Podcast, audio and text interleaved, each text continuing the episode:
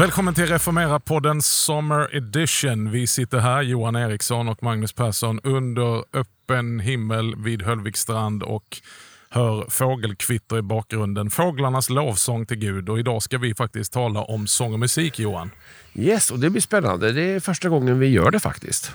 Ja, eh, men sång och musik det är ju en viktig del, en stor del av kyrkan. Har alltid varit i allmänhet och för reformationen i synnerhet. Och en ganska omstridd del. Är det någonting vi är bra att tjafsa på om så är det ju musiken faktiskt. Ja, varför tror du det är så? För att den är en kulturbärare och Mm. kultur är viktigt för oss. Och eh, Någon amerikan sa någon gång att eh, culture eats structure for breakfast. Mm. Klassisk management-term. Men det är också att kulturen sitter väldigt djupt och en väldigt stark kulturbärare är just musiken. Eh, inte minst eh, används ju musiken att bygga teologi också. Jag tänker att i vissa sammanhang, om predikan hade haft lika bra teologi som musiken, hade det varit fantastiskt. Och i andra sammanhang så kan vi ibland etablera en dålig teologi genom musiken. Eller texten då. Ja, och det musiken förmedlar. Och här också möts traditionerna. Och jag tänker att ofta när vi svänger oss med klyschorna frikyrkligt och så vidare så handlar det lite om det här med musiktraditionen. Lovsång kontra salmer, hymner kontra frisång där man sjunger samma vers 18 gånger. Så att, eh, mm, det är spännande. Mm. Luther, som vi gärna nämner i den här podden, han hävdar ju att musiken är outhärdlig också för demonerna. Och Av detta så drar han då slutsatsen att efter teologin så finns det inte någon annan konst som kan likställas än, eh, med musiken eftersom endast den skänker det annars teologin bara kan skänka, nämligen ro och frid och glädje till sinnet. Luther han var ju en eh, produktiv eh, hymnförfattare och eh, han såg också till att folket kunde sjunga de här sångerna på sitt eget språk istället för att fortsätta på latin. Och man kan säga att det finns tre spår i kyrkohistorien. Hade inte reformationen kommit så är det stor risk att vi fortfarande hade lyssnat på kören och prästerna på latin. Hade de reformerta med Calvin och Zwingli i spetsen bestämt, då hade det inte blivit någon sång och musik alls. Medan reformationen tar vara på sången och musiken och sjunger in evangelium, säger Luther. Där har vi en skatt att bevara. Ja, och förvalta, men jag tänker också här finns det också heller inget antingen eller utan ett stort både och. Jag tänker det ska vi prata om idag. Det ska vi göra och vi ska eh, få ta in här alldeles strax Claes Strängberg som har ett eh, projekt som han kallar Hymner. Vi hör här ett av deras eh, bidrag. Det är faktiskt nummer två från Svenska psalmboken, en gammal fin klassiker. Och eh, Vi ska få höra lite grann om deras projekt att klä gamla psalmer i en ny dräkt.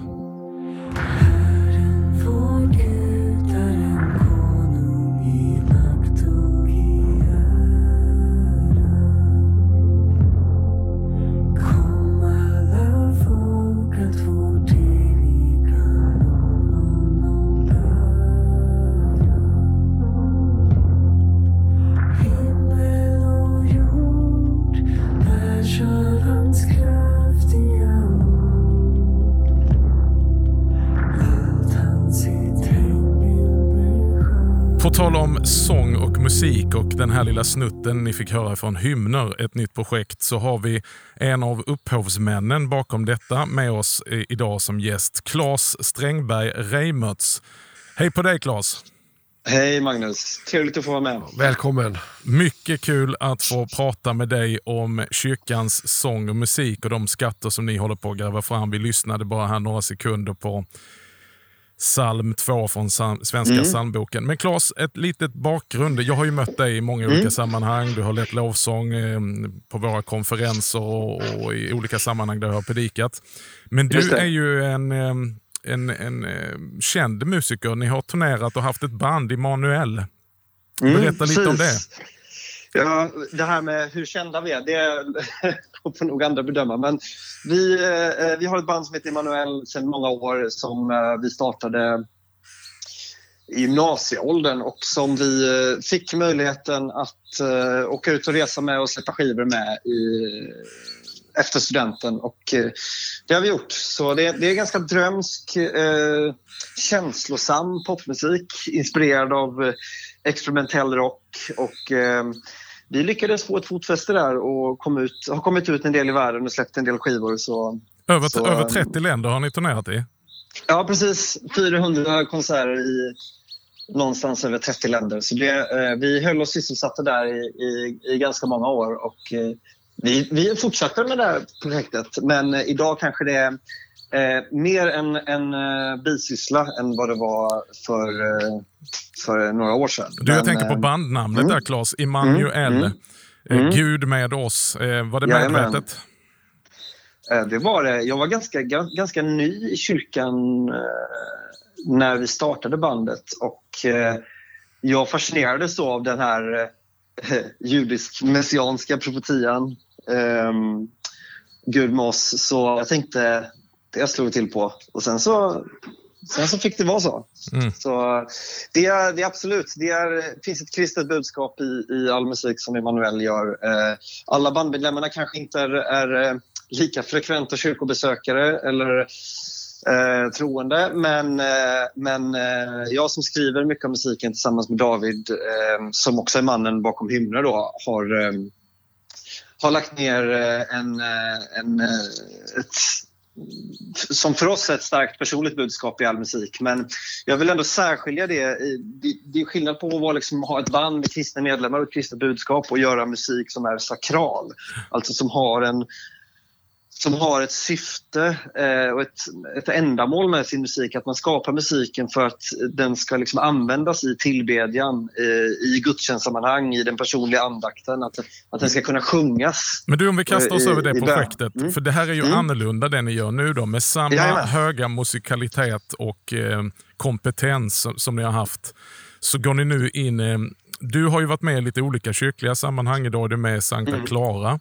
Eh, du stämmer. har sett de här olika lovsångskulturerna, men nu gör ni någonting nytt. Berätta, vad är tanken bakom hymner?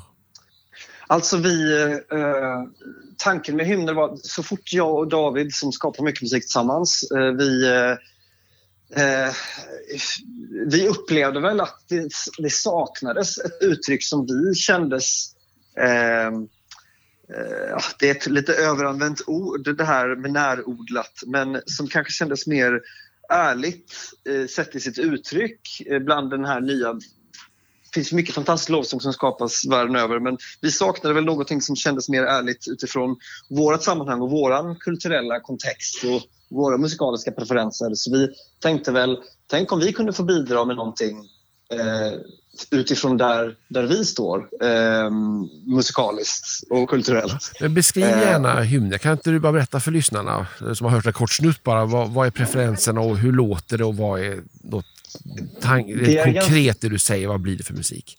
Ja, det är en bra fråga. Eh, Jag skulle väl försöka beskriva det som ganska lågmäld, sfärisk lovsångsmusik med eh, som, som kanske som är lite kontrast till det här, kontrast till det här eh, storslagna, så kanske lite mer tillbakahållet och lite mer ehm, eh, elektroniska inslag och syntar och sådär än än eh, marschiga elgitarrer och, och stora trumset.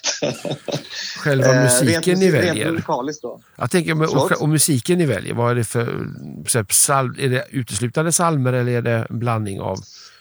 Man kan säga att hymner står på två ben. Det ena är då eh, den här längtan att få skapa ny lovsångsmusik med ett uttryck som känns Eh, ärligt utifrån vårt sammanhang. Och det andra benet är att lyfta fram våra eh, gamla salmer i psalmboken som eh, vi tycker har så otroligt många fina skatter som eh, kanske inte riskerar att glömmas bort men som kanske förtjänar ett, ett, en annan uppmärksamhet.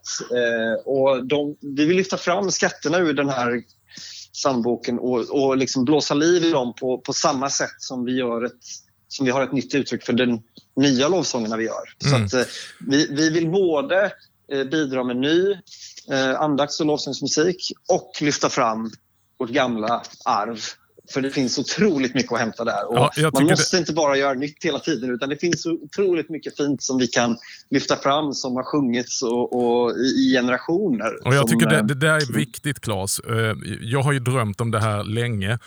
Det är ju så Mm. att Svenska psalmboken är ju ett teologiskt dokument. Det, det tillhör ju en av kyrkans böcker och där finns kyrkans teologi samlad. Som man Mm, i. Luthers tradition eh, tycker är viktigt att sjunga in i hjärtana. Det är ju så, brukar jag Mm. säga, att vi predikanter drömmer om att folk sitter i bilen på måndagen och mediterar över vår predikan. Men de flesta har Mm. glömt vår predikan redan på måndagen. Men vad de inte har glömt och kanske vad de sitter i bilen på vägen till jobbet är att de nynnar och sjunger på texten som man sjöng i psalmerna, sångerna eller lovsången. Det är Ja. ju bevisat att vi är enorma på att lära oss text, en massa text, eh, när vi sätter melodi till den. Det var ju så man traderade kyrkans tradition genom att både sjunga böner, och sjunga psalmer och sjunga teologin. Eh, och Just ni det. har nu översatt psalm 2, Herren Mm. vår Gud är en konung, en favorit för mig. Finns det Mm. fler i pipeline? Det finns det absolut. Vi, det här projektet är ju väldigt nytt. Vi, vi släppte ju våra första samlingssånger här i, för ett par veckor sedan bara. Och då var det fyra egenskrivna och sen så den här psalm 2 då. Och vår ambition är att, eh, att fortsätta om vi får möjlighet till det och, det fin- och vi upplever att det, eh, att det finns ett behov fortsatt så kommer vi fortsätta. Och då finns det ju en, ja det är en mängd det är en mängd sånger och psalmer man skulle vilja göra. Eh, och det är bara att skicka in förslag, Magnus. Så, Du vet att jag, jag har ju en hel lista på psalmer som jag önskar. Min dröm, det är ju, Ja. och vi planerar ju faktiskt det, att ni Ja. skulle releasa det här på vår Freedom-konferens i Santa. Clara där ni skulle vara Ja, medverkande. Men nu kom ju det här corona-eländet i vägen. Men Mm. eh, drömmen lever fortfarande. Tänk att få göra en hel lovsångsmässa tillsammans med hymner. Det är min dröm. Mm. Ehm, och Jag har en hel lista på, på psalmer som jag tycker förtjänar att kläs i en ny musikalisk dräkt. Mm. Men jag gillar också det du säger att det är lågmält, sakralt. Eh, Mm. anpassat för att faktiskt sjunga i en typ av mässa. Som kanske Mm. kan tilltala människor där man inte bara, vad ska man säga, det är fullt ös och jubel hela tiden utan Mm. lite eftertänksamhet. Mm, absolut. Och när jag, var, jag växte inte upp som barn i kyrkan. Jag kom till kyrkan som- tonåring och jag upplevde ganska... Jag tyckte det var lite märklig alltså, kulturell skillnad där. I, när man var på en ungdomssamling så var det liksom blinkande ljus och eh, nyskrivna amerikanska liksom, starka poplovsånger och sen så några timmar senare på söndag förmiddag så var det så var det orgel och det var liksom, musiken formade liksom en helt annan kultur i kyrkorummet. Jag tyckte så här, som när man kommer utifrån så tyckte jag att det var ganska märkligt. Men samtidigt finns det så otroligt mycket bra utifrån de här gamla skatterna. Så att en dröm som vi har är att fortsätta liksom lyfta fram dem och klä dem i en ny dräkt så att kanske öron som inte har hört så många salmer eller sjungit så många salmer kan få upptäcka dem även framöver. Eh, jag upplever ju också att, att det finns en Kanske inte all nyskriven lovsångsmusik men det finns också ett annat perspektiv i många av våra äldre salmer där man man kan säga att det märks att vi lever i ett mycket mer individualistiskt samhälle även i många av våra nya lovsånger. Och när vi tittar på det här teologiska dokumentet som du är inne på så kan vi se i psalmerna om att kanske många av de äldre så finns det ett annat perspektiv på vad det är eh, man sjunger om. Och, men det kanske är ett större, jag upplever i alla fall att det är ett större fokus på vad Gud har gjort för oss snarare än vad vi upplever att vi ska tjäna Gud eller vad vi känner och sådär. Och jag tycker att det finns mycket att inspireras av när det kommer till de bitarna eh, och våra Mm. gamla psalmer. Så, eh, så det, bara det tycker jag är skäl nog till att, att eh, försöka skapa någon slags eh, revival av eh, Ja, nu snuddar du vårt, eh, lite vid det här med kultur. Jag måste få bryta av bara säga, Mm. jag tänker, du snuddar Mm. med kultur och det är intressant, du pratar om att kanske presentera psalmerna för en, en yngre generation och så vidare. Men Mm, om man tänker på att det finns kanske ofta, om man ska förenkla bilden, en, en spänningsfält ibland i församlingar mellan ungdomarnas lovsångskultur och de äldre psalmkultur. Och Mm. frågan är, hur säljer man in psalmerna i nytolkning till den äldre generationen, nu starkt förenklat uttryckt? hur, hur man säljer in det till den äldre generationen, tänker Ja, du? för du är väldigt perfekt att få de unga att börja sjunga psalmer. Det tror jag är ganska lätt ifall man, man gör de här Mm, omarrangemangen okej. och hittar en ny ton. Men hur kan man få den relationen att acceptera psalmerna då i en ny tappning och kanske med ett lovsångsanslag, i värsta fall ett trumset i kyrkan? Alltså, jag vet inte, det är kanske är olika från församling till församling men, men i, i slutändan handlar det ju om att sångerna och melodierna är detsamma. Det är ju arrangemanget som är lite annorlunda och så länge man gör det i en, i en dräkt som, som inte känns, som inte sticker utan som kanske är mer, vad ska man säga, som klappar den äldre generationen medhårs på ett annat sätt. Så tror jag att det inte är några, några svårigheter alls. Eh, det, jag, jag tror framförallt så är det väl själva det musikaliska uttrycket som har gjort att det har blivit det här spänningsfältet. Och eh, kanske snarare än hur sångerna är komponerade och eh, hur, hur, eh, hur texterna låter. Så att, eh, eller ja, hur man läser dem. Så att, eh, jag tror ju också att det kan med väl, hälsas välkommet med stor glädje när man känner igen, för man känner igen melodin och man känner igen texterna. Så jag, jag sitter ju Mm. bara och väntar på 259, saliga visshet, Jesus är min, Ja. himmelens glädje fyller mitt sinn. Ja. Ja, Född av visst. hans ande, ren i hans blod, har jag förvissning, styrka och mod. ja, visst. Det är en Den- den beställning. Du uppskrev kan, du kan räkna det som en beställning som kommer här nu.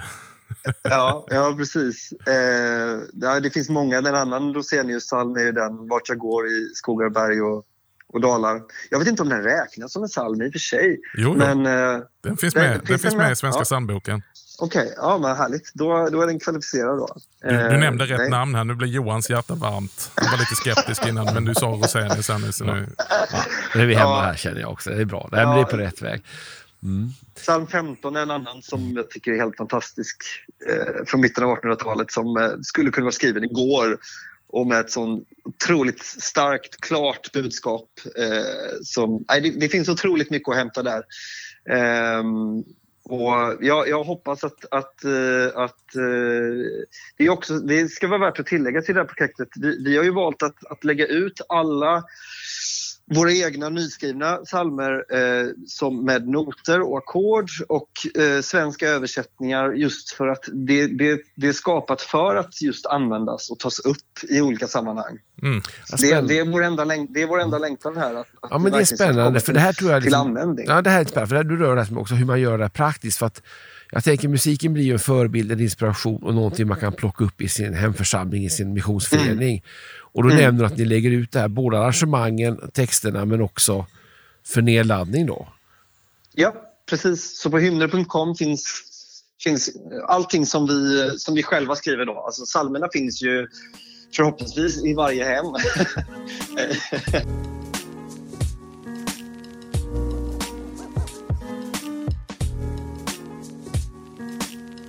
Och ni kommer vara ute och spela lite grann nu, Claes, eh, om, beroende på vilka restriktioner som finns här nu naturligtvis till hösten. Men eh, ni ska bland annat eh, med, medverka på Bjärka Säbys ekumeniska höstmöte. Ja, precis. Det, det, är, eh, eh det, det är planerat så. Så får vi hoppas att det, att det blir av. Och så hade vi den här mässan i Klara då, som hade vi tänkt ha som startskott för projektet. Och vi, vi eh, är gärna ute och eh, framför eh, musiken och leder den i, i andakter och mässor och så vidare.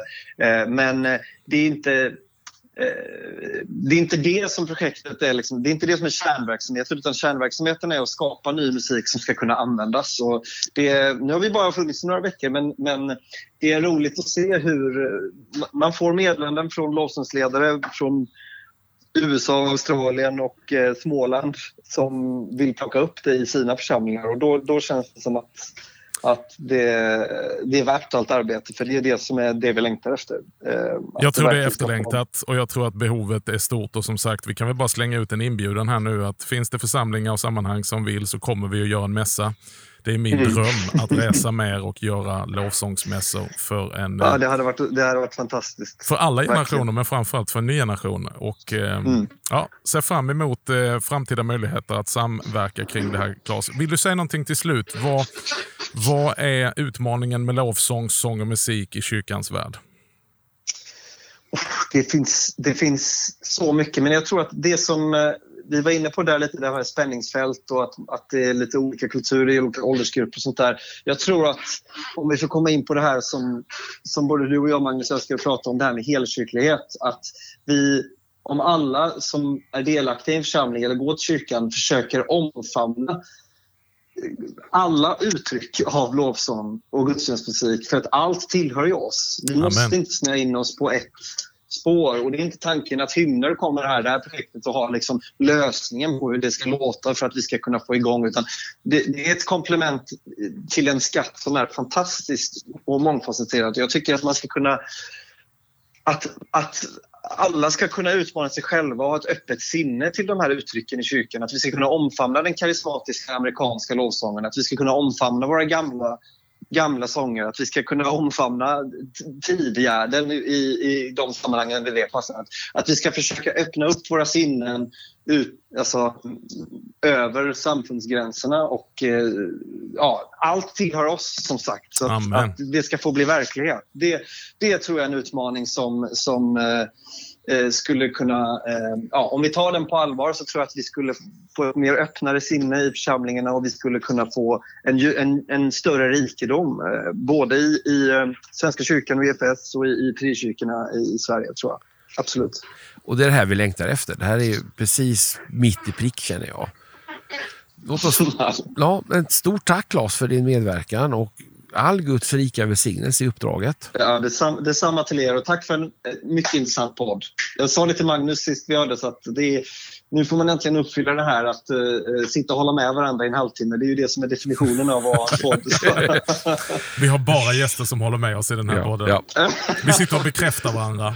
Vita medelålders män som sitter och bekräftar varandra. Exakt. exakt. Nej, men jätteroligt att vara med och fortsätt med det ni gör. Jag tror att det är efterlängtat. Underbart. Stort tack Claes.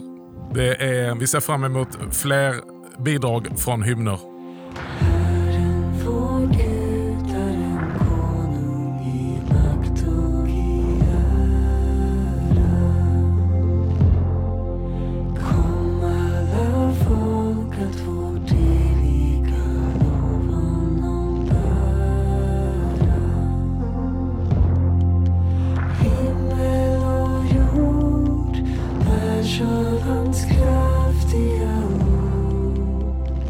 Ja du, sång och musik Johan. Det är ett antal kamper och strider som har utkämpats i kyrkan även i modern tid om detta. Ja, och splittringar faktiskt. Jag har nära sett församlingar gå sönder över den här frågan.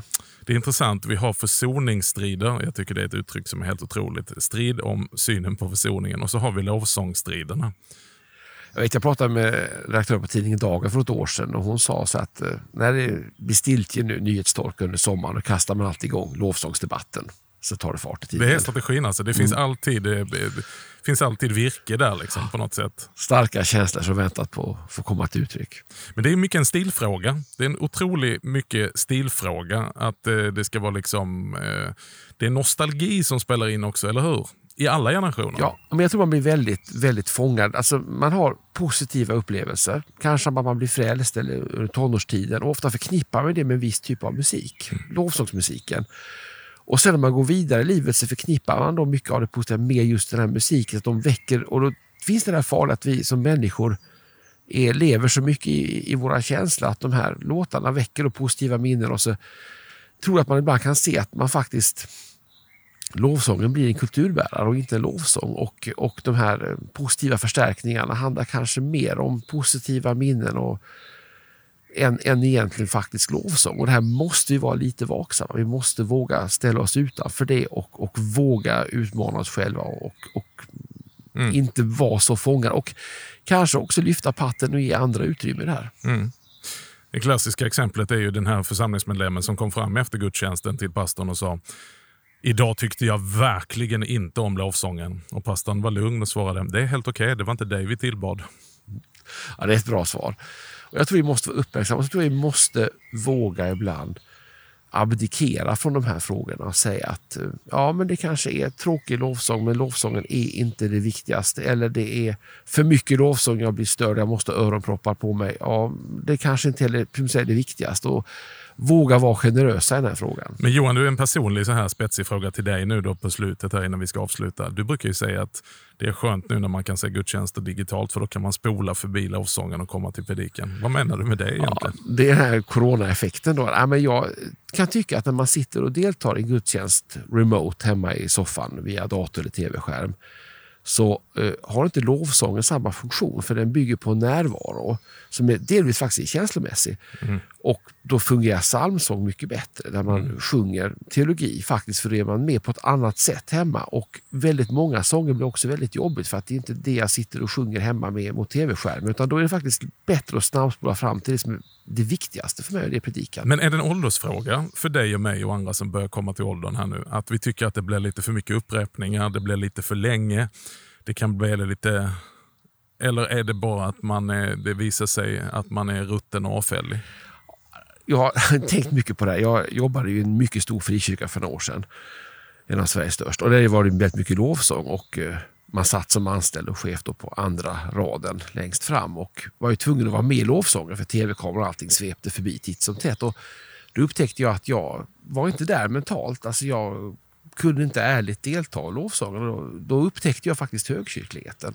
Väldigt starkt att kunna gå i mässan, sjunga en psalm, ta emot Herrens måltid. Det har ingenting med mitt känsloläge att göra. Ingenting om jag är känslomässigt med på båten. Utan det handlar bara om vad Herren gör med mig och att få vara nära honom. Och någonstans tror jag att fyrskan kan få in oss i det här lovsångsläget där vi faktiskt tvingar oss själva in i ett känsloläge för att vara med i någonting som i slutändan inte blir ärligt. Men här har jag en spaning här, varför de här två kulturerna och traditionerna behöver befrukta varandra.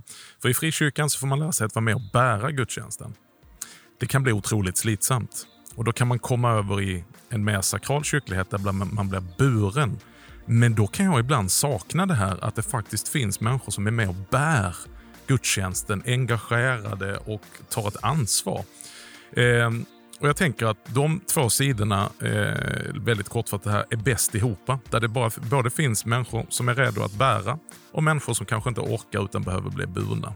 Och hitta en form där du både kan vara med att bära och bli buren. Vi behöver både och. Jag känner ju också när man har då en tid dragit sig undan kanske framförallt den här starka lovsången så har man ett upptempo att få komma till ett, till ett möte, ett underbart möte som man säger och få släppa loss i lovsång, tillbedjan, vända sig mot Herren och låta känslorna vara med i tillbedjan och lovsång, vilket jag tycker också är underbart. Så att jag tänker det är aldrig ett antingen eller, det är alltid ett både och. Och Vi avslutar det här med Johan och hans favoritord möte. Det betyder alltså gudstjänst, Ja. inte sammanträde. Tack! Tack ska du ha för att du har varit med oss i Reformera-podden ytterligare en vecka. Du som vill ha lite mer mellan eh, avsnitten, du är välkommen på vår hemsida reformera.net. Där kommer texter och artiklar och vi finns på sociala medier. Du hittar oss på Reformera. Vi tackar Rickard Liljerud Eriksson som har hjälpt oss att spela in. Dan Woodrow är vår producent och Reformera-podden görs i samarbete med EFS och Budbäraren. Tills nästa gång så säger vi tack för nu och Guds rika välsignelse.